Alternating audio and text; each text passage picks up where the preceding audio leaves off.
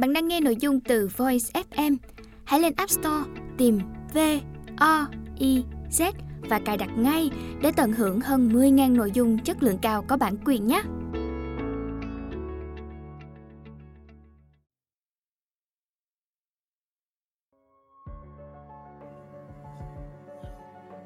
Bạn đang nghe sách nói tại Voice, thư viện sách nói First News. Mời các bạn lắng nghe quyển sách Bí quyết trưởng thành. Tác giả Son Covey, dịch giả Thanh Thảo, giọng đọc Quy Đạt. Bí quyết trưởng thành, quyền chọn nằm ở bạn. Hãy gọi tôi là Son. Tôi là tác giả của quyển sách này và tôi rất vui khi bạn quyết định nghe nó. Đừng lo, quyển sách này không nhàm chán như nhiều quyển khác bạn từng nghe đâu. Tôi đặc biệt viết bí quyết trưởng thành dành riêng cho các bạn trẻ về cuộc sống, về các vấn đề và những thứ linh tinh khác xoay quanh cuộc sống của bạn. Tôi xin đi thẳng vào vấn đề. Nội dung quyển sách này chỉ xoay quanh một ý chính. Có 6 quyết định quan trọng mà các bạn đưa ra trong giai đoạn tuổi teen mang tính quyết định đối với thành bại trong tương lai của chính mình. Vì vậy, hãy lựa chọn thật khôn ngoan, đừng lãng phí.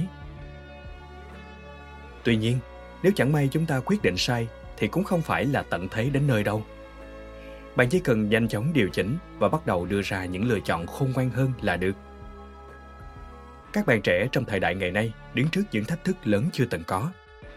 Nếu ngày trước thế hệ ông bà của các bạn phải treo đeo lội suối để đến trường, thì ngày nay các bạn phải đương đầu với những kiểu thách thức khác, như tình trạng quá tải thông tin, các loại thuốc kích thích, văn hóa phẩm đồi trụy tràn lan trên mạng, nạn hiếp dâm, khủng bố, cạnh tranh toàn cầu, chứng trầm cảm và áp lực bạn bè. Thế giới ngày nay đã hoàn toàn khác trước. Dù đã qua tuổi teen, tuy vẫn thích chơi trò bắn đạn giấy, nhưng tôi nhớ rất rõ những thăng trầm mình đã trải qua. Hầu hết các vấn đề mà tôi gặp phải bắt đầu ngay từ lúc tôi mới chào đời.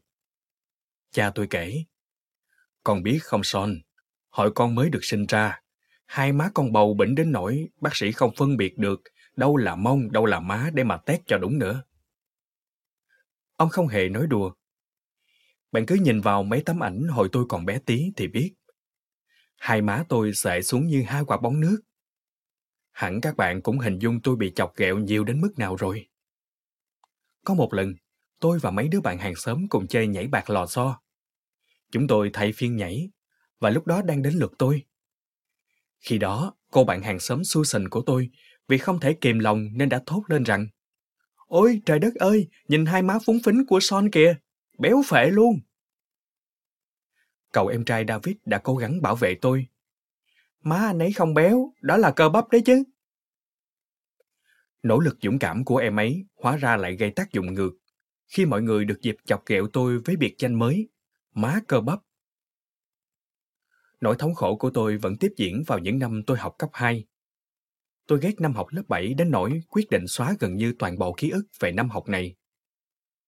Tôi còn nhớ, đến tận lúc đó, hai má tôi vẫn mẫm mỉm. Và có một tên học lớp 8, tên Scott, cứ tìm cách gây sự với tôi.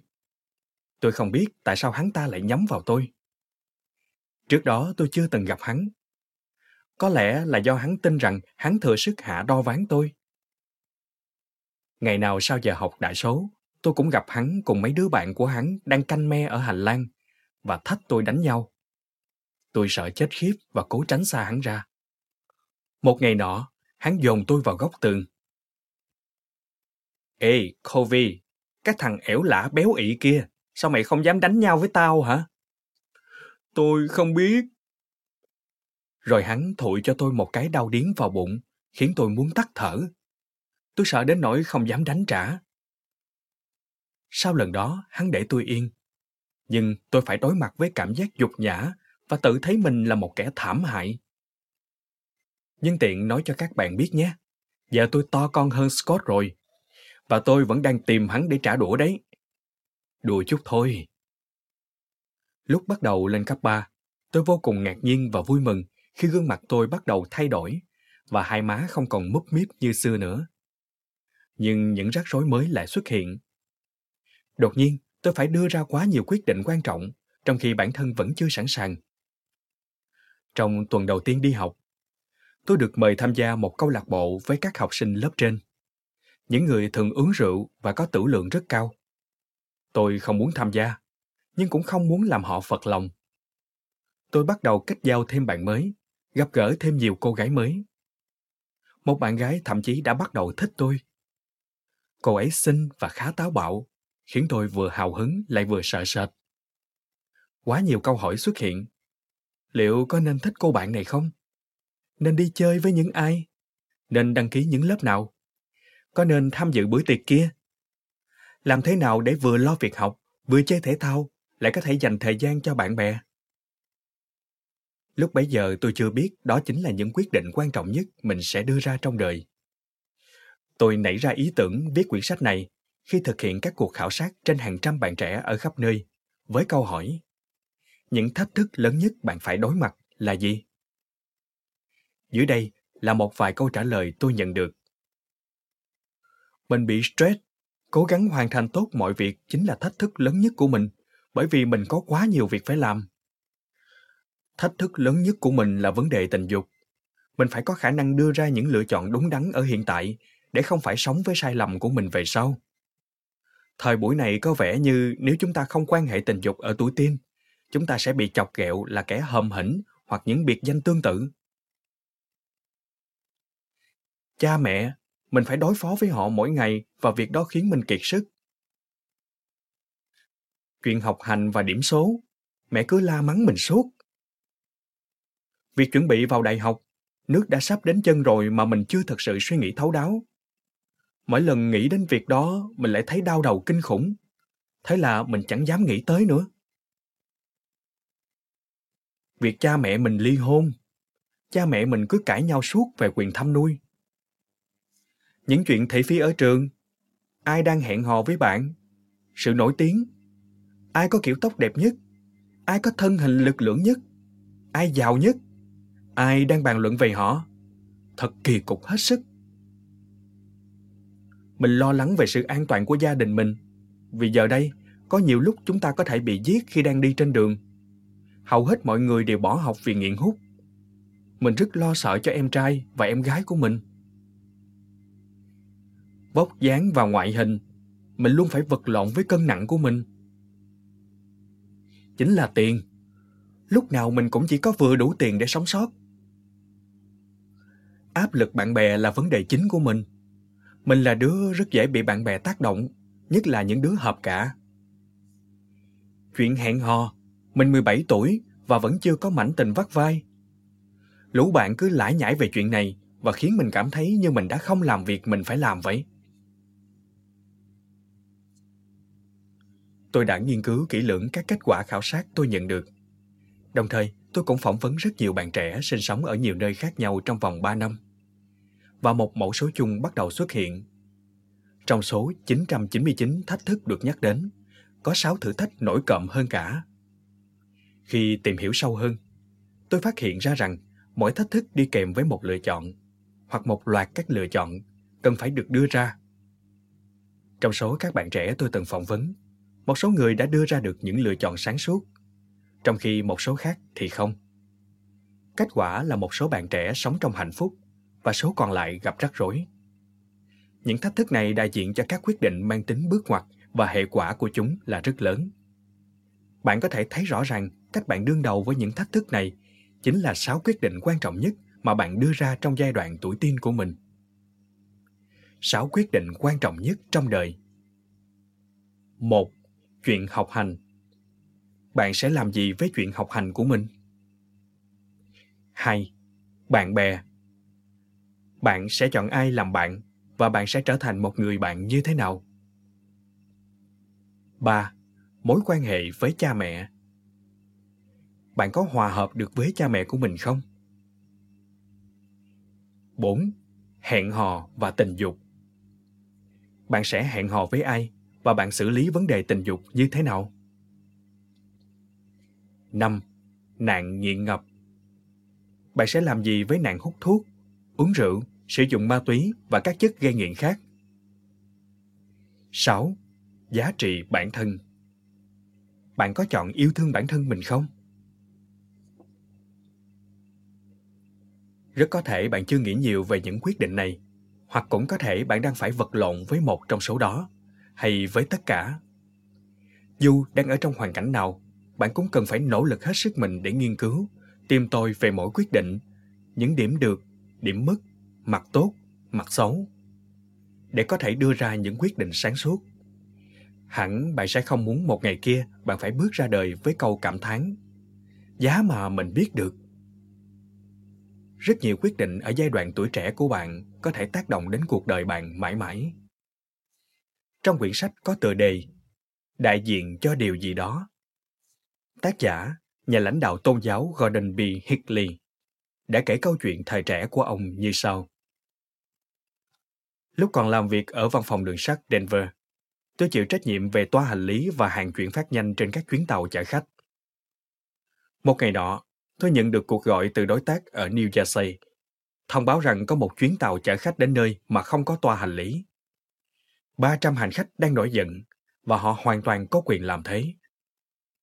Chúng tôi phát hiện ra con tàu đã đi từ Oakland, California đến St. Louis. Tại đó, một nhân viên bẻ ghi đã nhầm lẫn và dịch chuyển một thanh thép lệch chỉ 8cm. Nhưng thanh thép ấy chính là một chỗ rẽ, và thế là toa hành lý đáng lý phải đến Newark, lại thẳng tiến về New Orleans, cách đó hơn 2.000 cây số. Các nhà tù khắp nơi trên thế giới có biết bao con người đã đưa ra các lựa chọn thiếu sáng suốt và thậm chí mang tính hủy diệt. Các cá nhân chỉ cần dịch chuyển một thanh thép ở ngay chỗ rẽ của cuộc đời mình một chút thôi là đã ngay lập tức đi nhầm đường và đến nhầm chỗ. Mọi quyết định trong sáu quyết định nêu trên đều là một quyết định mang tính bước ngoặt. Sai một ly là đi một dặm. Cuộc thí nghiệm 10 năm Trước khi tìm hiểu kỹ hơn ở phần sau, tôi muốn bạn hãy thử thực hiện thí nghiệm nhỏ sau đây. Hãy tưởng tượng bạn có thể quay về quá khứ cách này 10 năm và tự giới thiệu bản thân mình với một ai đó. Nếu bạn tên Jeremy, 17 tuổi, thì lúc đó bạn sẽ giới thiệu đại loại như sau. Xin chào, mình là Jeremy, mình 7 tuổi, sống ở Toronto, Canada. Cùng với cha mẹ và em trai 4 tuổi của mình. Mình vừa học xong lớp 1. Mình có một con cá vàng tên Spot. Mình thích tô màu và chơi đá bóng. Mình thấy rất hạnh phúc. Nếu bạn đang nghe quyển sách này và đang ở cạnh một người nào đó, hãy thử thực hiện thí nghiệm này với họ. Hãy nói cho họ biết rõ rằng đây là yêu cầu của quyển sách để họ không cho rằng đầu óc bạn có vấn đề.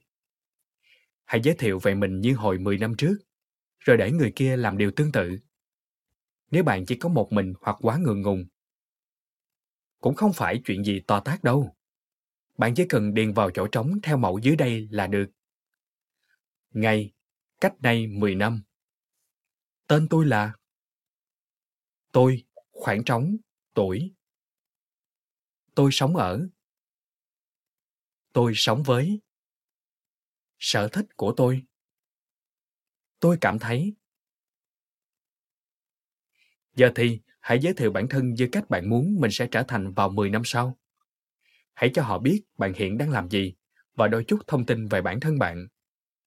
Hãy nhớ rằng đây chính là phiên bản mà bạn muốn trở thành trong 10 năm nữa. Tức là Jeremy sẽ giới thiệu đại loại như sau. Xin chào, mình là Jeremy, 27 tuổi. Mình sống ở Vancouver, Canada. Mình vừa kết hôn với một phụ nữ tuyệt vời tên Jasmine. Cách này mấy năm, mình tốt nghiệp ngành âm nhạc tại Đại học Toronto. Và giờ, mình đang dạy đàn dương cầm tại một trường âm nhạc tư thục. Mình rất yêu gia đình mình và mình rất hay đi chơi cùng họ. Mình thực sự rất hài lòng về hướng đi của mình trong cuộc sống. Bạn vừa mới thực hành một cuộc du hành thời gian. Khi bạn quay ngược lại 10 năm, những ký ức nào trỗi dậy? Bạn đã ở một nơi tốt đẹp hay tồi tệ? Còn trong tương lai thì sao? Bạn hình dung được gì trong 10 năm sắp tới? Bạn muốn làm những gì và muốn trở thành ai trong thập niên tiếp theo? Tự do lựa chọn. Tin vui là bạn sẽ trở thành thế nào sau 10 năm nữa, hoàn toàn do bạn quyết định. Bạn được tự do lựa chọn tạo dựng cuộc sống của mình. Đây được gọi là quyền lựa chọn hay tự do ý chí. là quyền cơ bản của mỗi người. Hơn nữa, bạn có thể thực hiện quyền này ngay tức thì, tại bất kỳ thời điểm nào. Bạn đều có thể lựa chọn bắt đầu tôn trọng bản thân hơn hoặc ngưng việc giao du với những người thiếu tôn trọng mình. Cuối cùng, chính bạn là người lựa chọn sống hạnh phúc hay khổ đau. Có một thực tế là mặc dù bạn được tự do lựa chọn, nhưng bạn lại không thể lựa chọn các hệ quả do lựa chọn của mình mang đến. Chúng đã được định trước. Đó là thỏa thuận theo gói. Cổ ngữ có câu, nếu bạn cầm một đầu của cây gậy lên, tức là bạn cũng đang cầm lên đầu còn lại. Lựa chọn và hệ quả là hai thứ luôn đi cùng với nhau. Ví dụ, nếu bạn quyết định học hành chảnh mãn và không học đại học, bạn sẽ phải nếm mùi cay đắng của việc không xin được việc tốt, lương cao. Tương tự, nếu bạn hẹn hò một cách khôn ngoan và tránh tình dục bừa bãi, thì bạn sẽ được hưởng quả ngọt của việc giữ được phẩm hạnh, đồng thời không phải lo lắng về các bệnh lây lan qua đường tình dục, cũng như việc mang thai ngoài ý muốn. Từ decision, quyết định trong tiếng Anh, có nghĩa gốc Latin là cắt đứt với. Nói có với một điều nào đó có nghĩa là nói không với một điều khác. Đây là lý do vì sao việc ra quyết định có thể rất khó khăn. Tốt nhất, chúng ta nên quyết đoán trong việc đưa ra quyết định. Ví dụ, hồi ở tuổi teen, tôi đã quyết định mình sẽ không hút thuốc, không uống rượu và không sử dụng ma túy. Hiện tại, dù vẫn là người mắc phải nhiều sai lầm thời tuổi trẻ, mà tôi sẽ kể cho các bạn nghe sau. Nhưng ít ra, tôi đã kiên định với quyết định đúng đắn ấy của mình. Vì thế, tôi tránh những bữa tiệc chè chén bê tha. Tôi không giao du với bạn bè có chơi ma túy. Tôi không cảm thấy bị áp lực khi làm vậy, bởi vì tôi đã quyết đoán và không dây dưa trong việc ra quyết định của mình. Một số người có thể cho rằng tôi đã bỏ lỡ nhiều niềm vui. Cũng có thể là thế thật. Nhưng với tôi, lựa chọn này đã mang đến cho tôi sự tự do, giúp tôi tránh được chuyện say xỉn và làm những điều ngu ngốc, tránh phạm tội lái xe khi say rượu và tránh được nạn nghiện ngập. Khái quát nội dung sách Bạn có thể nghe quyển sách này theo nhiều cách khác nhau. Nghe từ đầu đến cuối có lẽ là cách tốt nhất, hoặc chỉ chọn nghe những chương bạn thích nhất. Tôi xin khái quát nội dung các chương như sau. một Chuyện học hành, tôi hoàn toàn kiệt sức. Trong tất cả các thách thức bạn gặp phải, việc học hành chiếm vị trí đầu tiên. Tại sao ư? Vì nó khiến ta bị stress. Một bạn trẻ tâm sự, chuyện học hành. Ôi, mọi người cứ tạo áp lực cho học sinh rằng việc học hành là tất cả và điều đó khiến tôi bị stress. Bạn phải đối mặt với những chuyện ngồi lê đôi mắt và điểm số, thầy cô và các bài kiểm tra, các biệt danh và nhân viên căng tin. Trời ạ, à, bạn phải đương đầu với những bậc phụ huynh luôn kỳ vọng bạn phải học thật giỏi. Trên tất cả, bạn phải lo lắng về việc chuẩn bị để có một công việc tốt trong tương lai. Vì sao lựa chọn của bạn trong việc học hành lại là một quyết định lớn đến vậy? Có thể bởi vì lựa chọn ấy sẽ mở ra hoặc đóng sầm những cánh cửa cơ hội của bạn trong dài hạn. Trong chương bàn về chuyện học hành, chúng ta sẽ đề cập đến nhiều chủ đề quan trọng như việc bỏ học hủy hoại tiềm năng kiếm tiền của bạn như thế nào? Cách tạo động lực cho bản thân khi bạn chẳng có tí động lực nào. Bảy bí quyết giúp bạn đạt được điểm cao. Khắc phục khiếm khuyết về khả năng học tập. Chuẩn bị để vào đại học và việc chi trả học phí đại học. Tìm hướng đi riêng.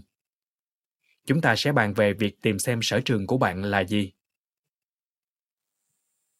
2. Bạn bè thật vui, nhưng cũng thật rắc rối. Một số bạn trẻ cảm thấy việc tìm và kết giao với bạn tốt khá dễ dàng. Nhưng với nhiều bạn trẻ khác thì việc đó thật khó khăn. Chúng ta không hòa nhập được với tập thể, hoặc chúng ta bị phán xét bởi vì không có được cơ thể hoàn hảo, hay ăn mặc không đúng mốt. Mọi việc đặc biệt khó khăn khi gia đình bạn phải chuyển nhà, và bất thình lình bạn trở thành ma mới phải cố gắng hết sức để được gia nhập vào các nhóm bạn đã chơi với nhau từ lâu. Nhiều người trong chúng ta đã từng trải qua những khoảng thời gian mà bản thân chẳng có lấy một đứa bạn nào. Hoặc khi nhu cầu được chấp nhận của chúng ta lớn đến nỗi chúng ta đồng ý kết bạn với bất kỳ ai sẵn lòng chấp nhận mình, mặc cho họ rất thiếu tôn trọng trong cách cư xử với ta. Và còn cả những chuyện thị phi nữa. Thật kỳ cục khi gần như mọi cô gái mà tôi từng nói chuyện cùng đều nói với tôi rằng hai đứa con gái chơi với nhau thì khá ổn, nhưng hãy có đứa thứ ba là hỏng bét ngay. Bọn con trai chúng tôi thì có những kiểu thách thức khác, chẳng hạn như đánh nhau hay giành giật bạn gái với nhau. Biết chọn bạn để chơi và chọn bản thân sẽ trở thành một người bạn như thế nào là một quyết định lớn.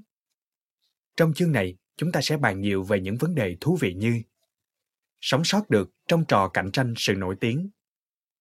Làm gì khi bạn chẳng có người bạn nào?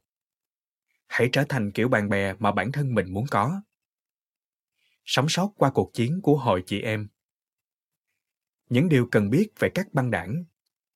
Đứng vững trước áp lực bạn bè. 3. Mối quan hệ với cha mẹ. Thật xấu hổ. Mẹ tôi thì tạm ổn, bà luôn cố gắng để hiểu tôi. Nhưng hình như càng cố, bà lại càng khiến tôi thấy phiền hơn. Còn cha tôi thì thật điên rồ. Tôi không sao hiểu nổi được ông ấy. Đó là lời tâm sự của Sabrina. Cô bạn này khá bình thường. Cô cũng yêu quý cha mẹ của mình, nhưng không phải lúc nào cô cũng hiểu được họ. Một phần các vấn đề nảy sinh liên quan đến các bậc phụ huynh nằm ở cách chúng ta nhìn nhận họ. Thời tôi còn học tiểu học, tôi thấy cha mẹ tôi thật ngầu. Nhưng khi tôi bước sang tuổi 13, tôi lại thấy họ bỗng trở nên hết sức quê mùa và luôn khiến tôi bẻ mặt. Bỗng nhiên họ như quên mất cách ăn mặc, nói năng và đi đứng ngay thẳng. Tôi sẽ chẳng bao giờ quên được hồi học lớp 8. Khi tôi đang đứng trên đường biên giữa một trận bóng bầu dục, thì có ai đó vỗ vai mình. Ê Son, cha nè, con với mấy bạn có muốn ăn một miếng không? Tôi bị sốc khi thấy cha tôi đứng trên đường biên, nơi đáng lý ra cha không được phép vào. Tay cầm một cái pizza to đùng. Hỏi liệu tôi có muốn miếng pizza thấy ghê đó không? Trong khi trận bóng của tôi đang diễn ra. Tôi khó chịu vô cùng. Thế là trước mặt các đồng đội của mình, tôi đã vờ như chẳng hề quen biết ông. Nhưng bạn hãy tin tôi, khi bạn lớn hơn chút nữa, bạn sẽ tự nhiên nhận thấy cha mẹ mình bỗng chốc lại trở nên chuẩn mực và tuyệt vời trở lại. Rồi bạn bè của bạn sẽ trầm trồ. Ồ, mẹ cậu tuyệt thật đấy. Chất lượng mối quan hệ giữa bạn và cha mẹ bạn là một sự lựa chọn. Và đây chính là một trong những quyết định quan trọng nhất bạn phải đưa ra. Trong chương này, chúng ta sẽ bàn về một số vấn đề sống còn, bao gồm làm thế nào để xây dựng mối quan hệ tuyệt vời với cha mẹ cách chặn đứng nguy cơ chiến tranh với cha mẹ chỉ trong một nốt nhạc bốn câu nói thần kỳ luôn luôn hiệu quả khi nói với cha mẹ vượt qua được hôn nhân đổ vỡ của cha mẹ đối phó với hội chứng, sao con không thể như anh, em của con nhỉ làm sao để trở thành điểm tựa khi cha mẹ bạn gặp khó khăn 4 hẹn hò và tình dục. Liệu chúng ta có cần phải nói về chuyện này không nhỉ? Giả như chúng ta không cần phải nói về chủ đề này, nhưng rõ ràng chúng ta cần phải bàn đến. Nếu không, tôi sẽ là một con người vô trách nhiệm. Bởi vì đây là một trong những quyết định quan trọng nhất trong đời chúng ta. Mà có lẽ đây còn là quyết định quan trọng nhất nữa. Hỡi các bậc phụ huynh, nếu hiện các vị đang lén nghe quyển sách này của con mình để xem tôi nói gì về chủ đề này, thì quý vị hãy cứ yên tâm. Tôi không vẽ đường cho hưu chạy đâu. Khi tôi còn nhỏ, cha mẹ tôi không bao giờ đề cập đến vấn đề tế nhị này. Chỉ cần nghĩ đến chuyện đó thôi, cũng khiến cha tôi đỏ mặt ngượng ngùng. Vì vậy, tôi tìm hiểu tất cả những chuyện này từ mấy câu bạn hàng xóm, có kiến thức hơn.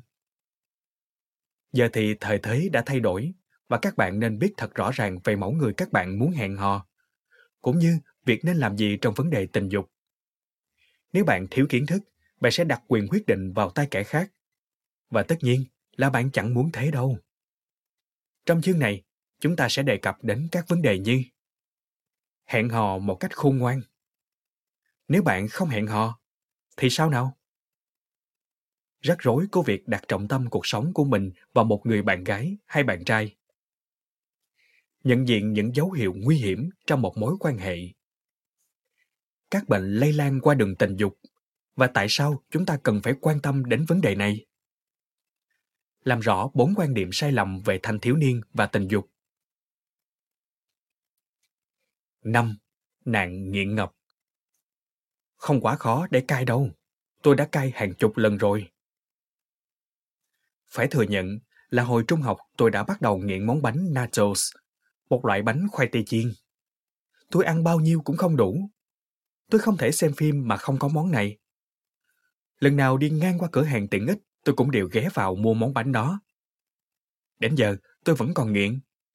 Tôi chưa từng dừng lại để nghĩ xem có gì trong thứ bánh béo ngậy và thơm lừng mùi phô mai này. Nhưng tôi biết chắc đó không phải là phô mai thật.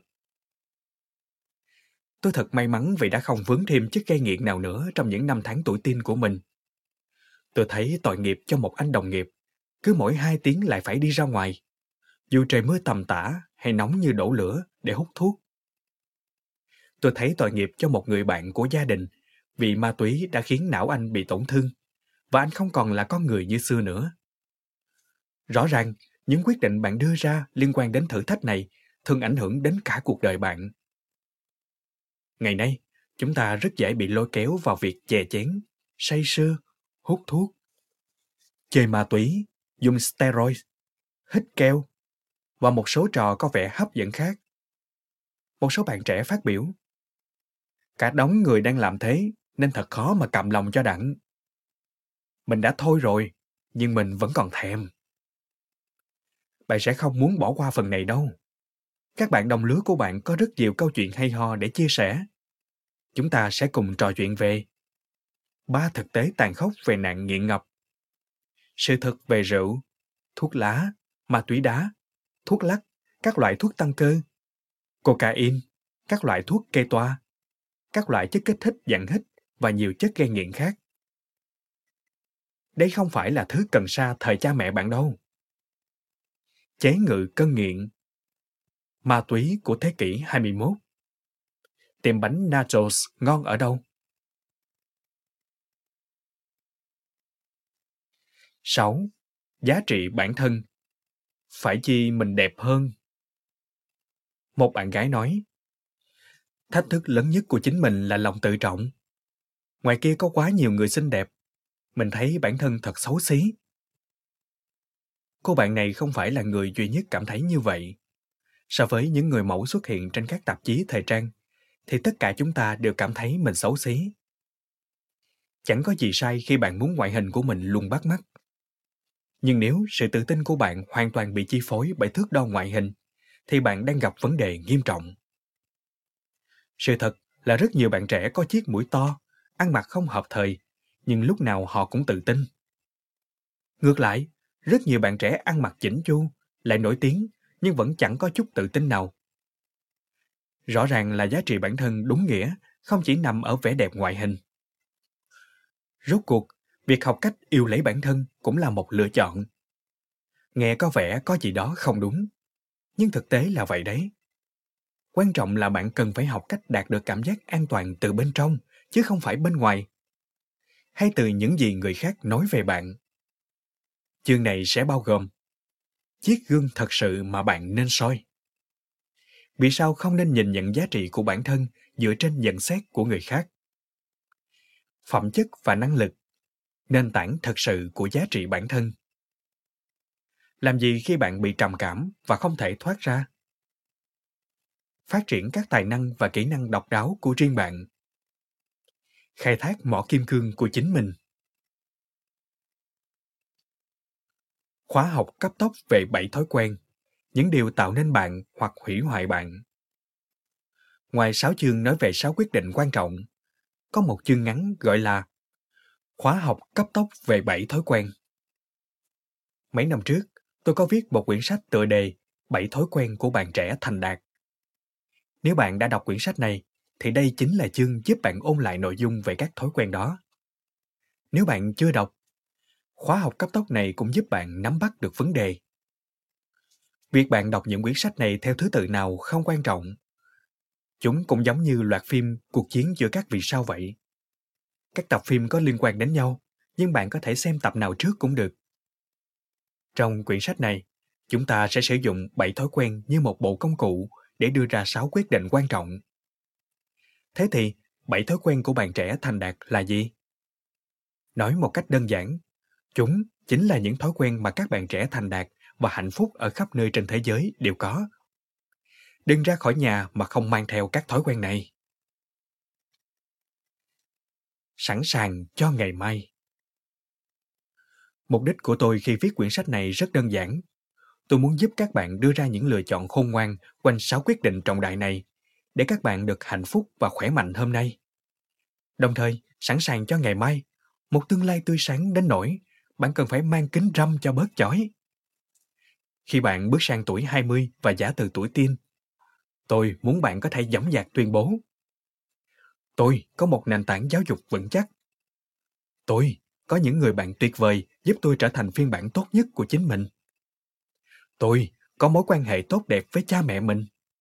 Tôi không bị mắc bệnh lây lan qua đường tình dục, cũng không mang thai ngoài ý muốn, hoặc làm cho ai đó mang thai ngoài ý muốn. Tôi đã đưa ra những lựa chọn sáng suốt trong chuyện hẹn hò và tình dục. Tôi không nghiện gì cả. Tôi yêu quý bản thân và tự tin về con người mình. Tất nhiên, thời tuổi trẻ ai cũng phạm sai lầm, cũng phải đương đầu với những khó khăn, cũng có những thăng trầm trong cuộc sống. Không ai kỳ vọng bạn phải hoàn hảo. Nhưng xin bạn đừng khiến mọi chuyện trở nên khó khăn hơn bản chất của nó. Chỉ cần đơn giản đưa ra những lựa chọn khôn ngoan hơn ngay từ hôm nay, hành trình thanh xuân của bạn sẽ thông thuận hơn rất nhiều. Tôi rất thích cách nhà thơ Robert Frost nói về tầm quan trọng của các quyết định. Con đường rừng rẽ thành hai ngã, và tôi chọn lối mòn ít người qua. Lựa chọn đó đã dẫn đến tất cả những điều khác biệt. Điều thú vị tiếp theo. Ngay sau đây, chúng ta sẽ xem người mà mọi người vẫn gọi là kẻ ấy thực sự là ai. Nếu bạn tò mò muốn biết, hãy đọc tiếp nhé. Hết bí quyết trưởng thành, quyền chọn nằm ở bạn.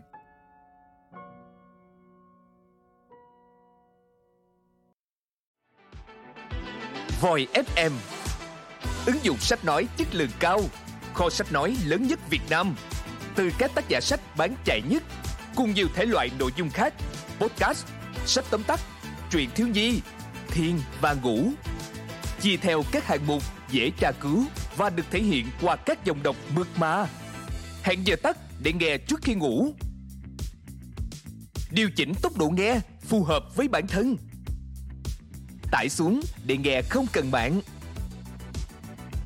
Chế độ lái xe, thao tác đơn giản và an toàn. Gần 20.000 người đã sử dụng và hài lòng. Còn bạn thì sao? Tải ứng dụng Voi FM trên App Store hoặc Google Play để được nghe thử miễn phí ngay hôm nay. Voi FM, lắng nghe mọi lúc, bên bạn mọi nơi.